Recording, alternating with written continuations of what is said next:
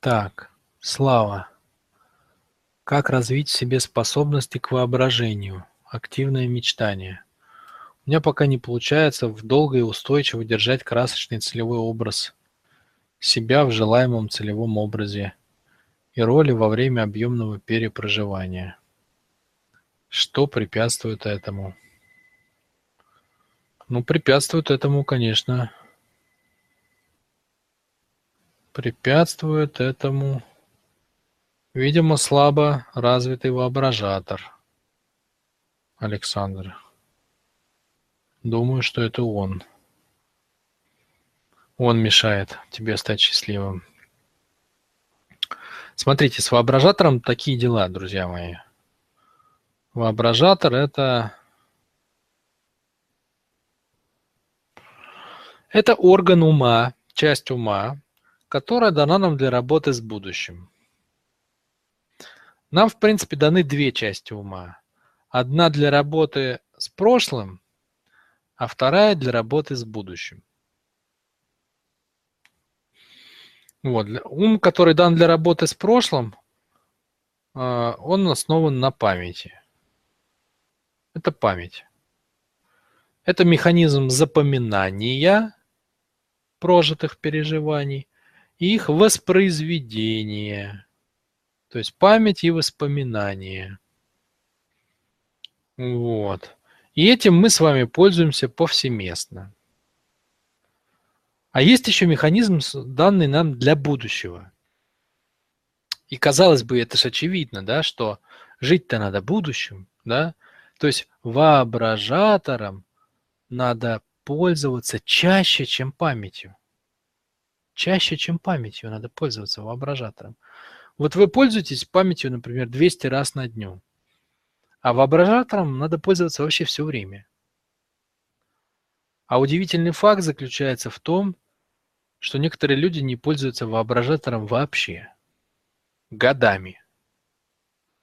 Вот представьте, что вы не пользуетесь годами ногами. Что будет с ногами? Атрофируется, правильно?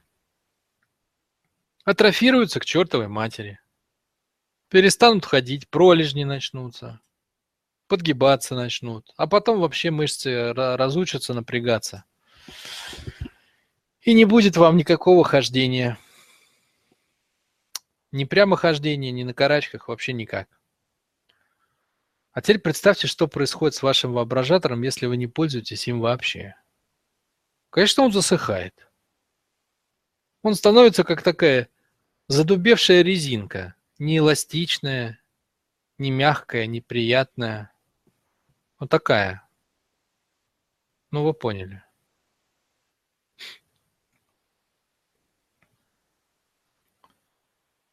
И очень важно понимать, что у воображатора только одна функция. Есть граждане, зрительные творческие личности у нас есть, или звуковые творцы, например, программисты. Они думают, что воображатор, он дан, чтобы картины рисовать или музыку писать, или еще что-то. Это, конечно, все да. Да. Но за этим стоит более важная штука. Воображатор на самом деле дан человеку только с одной целью. Создать ту жизнь, которую он хочет прожить. Понимаете? Только для этого. Когда ребеночек складывает кубики в детстве, предполагается, что он построит потом из этих кубиков свой дом – когда он нарисует черепашку или цветочек, ромашку на бумажке, предполагается, что он нарисует свое будущее, свою мечту, дом своей мечты, машину своей мечты, понимаете? То есть это все тренировка воображения для чего? Для того, чтобы создать образ, образ желаемой жизни – чтобы крутить его потом все время. Вот такая штука. Вот такая штука. А если мы этим не пользуемся, а если у нас еще не творческая работа, да, не творческая, не картины писать или книги, а что-нибудь там, я не знаю, перекладывать или звонить по скрипту или еще что-то. Попробуй тут пораскачивай воображение. Конечно, оно засыхает. Конечно, оно ну, дубеет, оно засахаривается, цементируется и перестает быть вот этой вот живой теплой субстанцией, из которой ты можешь лепить все, что угодно. Оно должно быть как теплый пластилин, да? Раз, раз, раз, и ты вылепил образ человека, которым хотел бы быть. А попробуй слепи образ человека, которым ты хотел бы быть, если тебе, у тебя в руках почти камень. Ну и что ты тут слепишь? Поэтому, конечно, а, воображение его надо как бы... Его надо разогреть. Его надо размять. Его надо вот как пластилин, знаете, детки делают как? Вот у меня сынок в детском саду. Он уже знает, что надо погреть, вот так вот покатать. Он станет теплым. Потом можно легко лепить. Упражнение, Александр. Ежедневные упражнения – это единственный способ раскачать свое воображение. Каждый день упражняться. Как упражняться? Надо представлять предмет до тех пор, пока у тебя не появятся на него эмоции и ощущения. Например, можешь представлять дом своей мечты. Сначала он у тебя будет простенький, а ты можешь наполнять его потом детальками, запахом, вкусом, походить его, потрогать,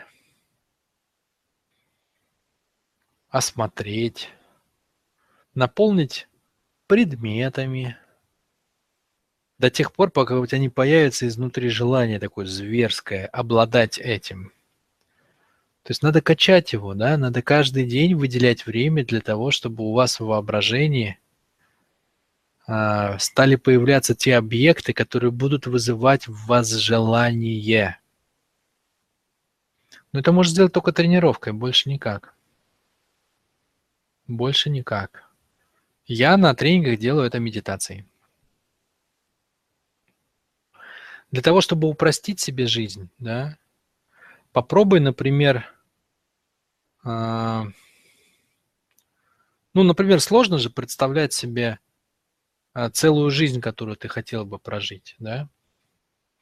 Попробуй представить себе только один образ. Попробуй представить себе только один кадр, один слайд, одну секунду. Вот, например, я стою там, в такой-то момент с такими-то людьми и делаю вот это. Вот как фотку ты представляешь, фотографируешь мысленно.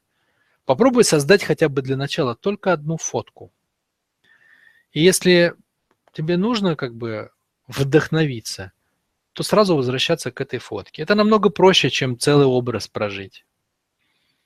Это намного проще, чем там делать проживание там на полчаса, на 40 минут или что-то в этом роде.